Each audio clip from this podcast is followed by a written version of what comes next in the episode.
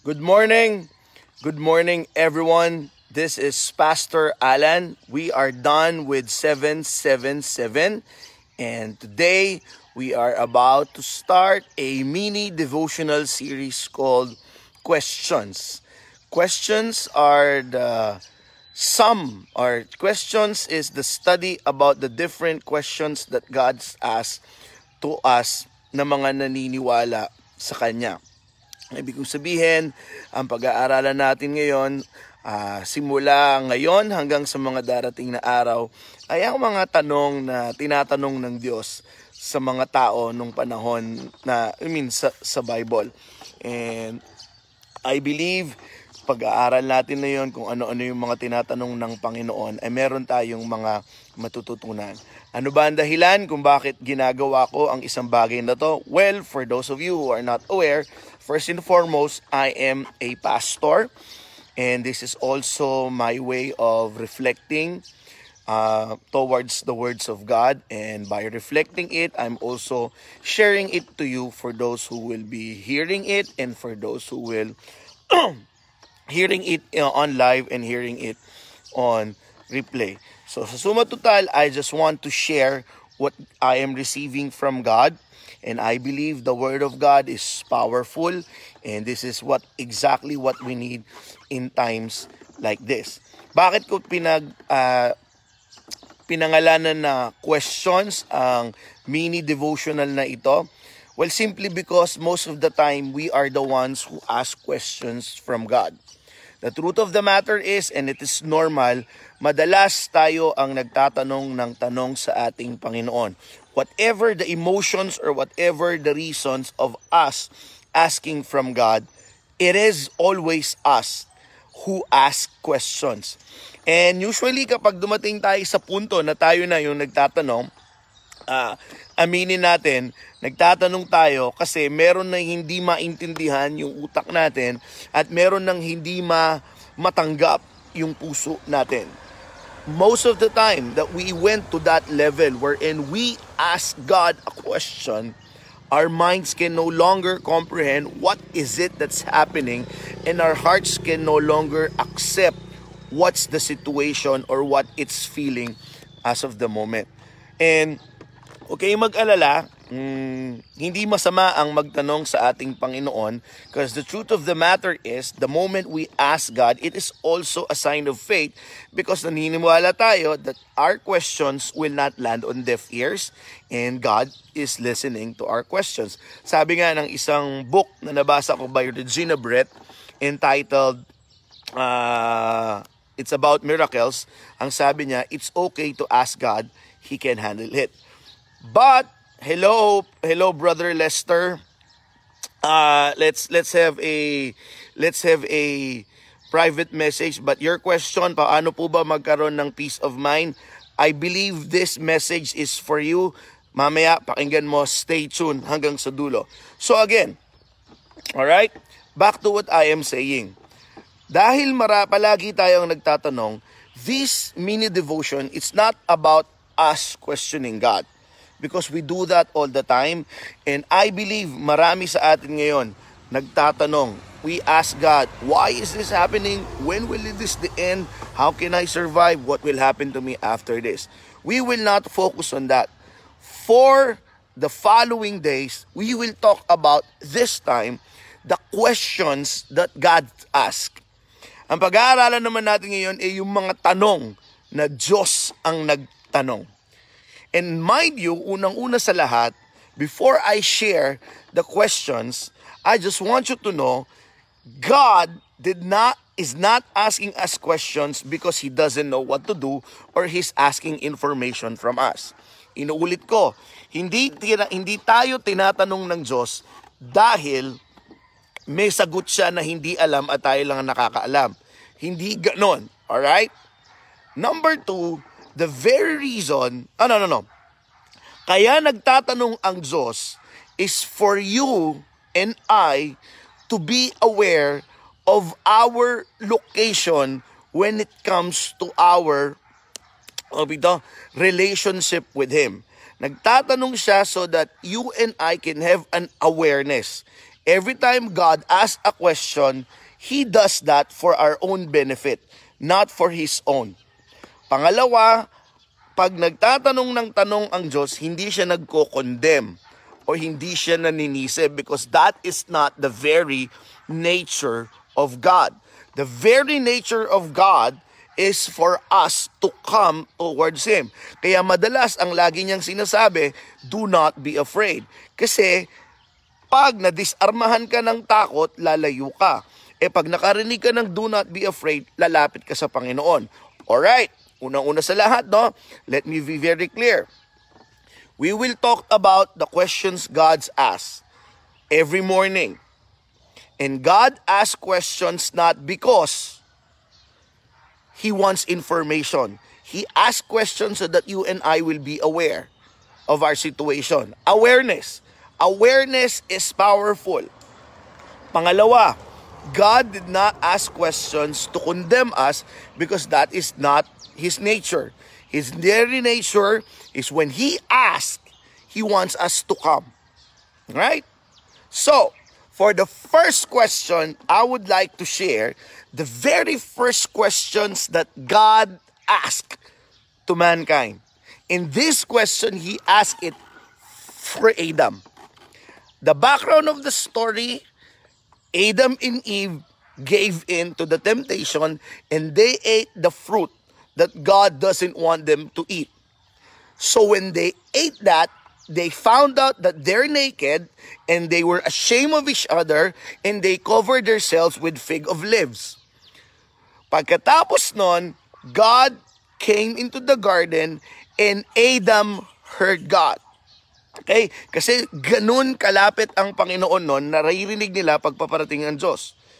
When God arrived at the garden, hindi niya nakita si Adam, hindi niya, sinabi niya, Adam, and this is the first question, where are you? In Tagalog, asan ka? Lahat tayo natanong na niyan, asan ka na or where are you? Lalong-lalo na kapag ka meron tayong katagpuan at meron tayong reputasyon na laging maaga. The one who, ans- who asked that question, asan ka na, that's for his or for her benefit so that he or she will know hanggang gaano katagal pa ako maghihintay. Alright? And pag tayo naman ang tinanong niyan, okay, na, natataranta na tayo kasi nauna na yung pinuntahan natin, yung katagpuan natin, kaya tayo tinatanong doon.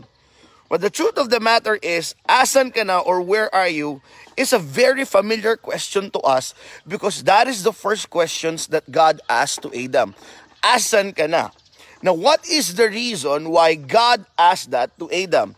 Number one is for that Adam to have an awareness of where is his location when it comes to his relationship with God. Hindi tinanong ni God si Adam because God doesn't know where he is. As a matter of fact, God is all-knowing. God asked Adam, nasan ka na? So that Adam will have an awareness, shucks, ang layo ko na pala sa Panginoon. And the truth of the matter is, malayo siya talaga because most of the time, he's not hiding from God, but during that time, he's hiding. And when God asks, asan ka na, immediately, the magic of awareness kicks in, na-realize niya, ang layo ko sa Panginoon, so, the powerful, the power of the question worked. Lumabas siya. And God asked, where are you? Ang sabi ni Adam, nagtago kasi ako kasi narinig kitang paparating. And that is the power of that question. When God asks us, asan ka na? Adam realized, bakit nga ako nagtatago? Ah, kaya ako nagtatago kasi meron akong tinatago. That's number one.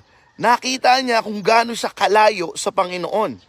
And I pray that as you are listening right now, when you hear the word, asan ka na, you and I might have an awareness gaano tayo kalapit o kalayo sa relationship natin sa Panginoong Diyos. Gaano na kainit o kalamig yung relationship natin sa Panginoong Diyos. Pastor, lumalamig ba ang relationship natin sa Panginoon? Absolutely. Let me give you an ancient example na lumalamig ang relationship mo sa Panginoon. Was there a time in your life na meron kang matinding problema at ang bukang bibig mo, Panginoon, Panginoon, Panginoon? Lahat tayo meron yan. Panginoon, Panginoon, Panginoon. Pagising mo, Panginoon. Pag natahimik ka, Panginoon. Pag matutulog ka, Panginoon, tulungan mo ko, tulungan mo ko. That's the time that our relationship with God is so intense. But then, when the solution was given to you, and especially when your prayer has been answered, medyo tahimik ka na. So that's the time this question is very appropriate for you. Asan ka na, anak? Asan ka na? So that you can have a sense, shucks, malayo ba ako o malapit sa Panginoon? Because that's the first reason why God asked, Where are you? And when Adam became aware, where is he? He came out. And when he came out, the second solution why God asked, Where are you? So that he can offer the solution. Ulitin ko. The second reason why God asked, Where are you? So that Adam will have a location on where he is when it comes to his relationship with God. And when he is aware, he will come out and God will offer the solution. And what is the solution of God? All of this I'm saying in Genesis chapter 3. God gave them a new set of clothes. Kasi ang una nilang ginawa, damit na gawa sa sa dahon. And it's not enough to cover their shame. And God said, this will do for now. I will give you a solution to your shame and to your nakedness. Bibigyan kita ng damit na gawa sa balat ng hayop. Every time God asks, where are you? Not to condemn you, but to give you a solution. And the solution will come if you know where your location is from God. Kasi noong hinahanap siya ni God, malayo siya. And nung where are you, lumabas siya, lumapit siya sa Panginoon at binigay ang solusyon. Now, the same question I ask. Asan ka na? Where are you when it comes to your relationship with God? Pwede mo bang sabihin, papunta na, Panginoon? Or pwede mong awitin na yung kanta na dati-rati, takbo ng puso mo, yung mga bagay na ganon. When God asked the first question to mankind, where are you? God gave a gift of awareness to mankind. And God gave a solution to an aware man. Solution comes to those who are aware. Because the truth of the matter is, solution is all over the place. You just cannot see it because you are not aware. The problem that you are fi- experiencing right now, to my brother Leslie, peace of mind, peace of mind. The solution to peace of mind is already within your reach. And that is how close or how far you are to God. But I want to, to, to talk to you personal, Leslie. Let's just give a private message. And for those who, Pastor Alan, pa-shoutout sa asawa ko, katabi ko, habang nanonood, Mr. Noel Nicolas. Hi, hello, Brother Noel Nicolas. Thank you for watching. And again, to wrap things up, this is day one, questions God's asked. And the first questions that God asked to mankind, where are you? Where are you is a question to create an awareness. And when a person is aware, he or she will gets to see the solution is already there. The solution in all of this is none other than the one who created you and I, and that is God. So let me leave you this question. Where are you when it comes to your relationship with God? In the name of the Father, and of the Son, and the Holy Spirit, my prayer, O God, is that each and every one of us here, those who are watching in live and those who are watching, we will be watching this on replay, they may have a strong awareness of where they are when it comes to their relationship with you. And may you allow them to be aware that the solution to the situation that they're experiencing is already within their space, within their reach. In Jesus' mighty powerful name, I also pray for my brother Leslie. Grant him that peace that passeth all understanding. In Jesus' name, amen. See you again tomorrow for questions number two. Question number two is very exciting. God bless.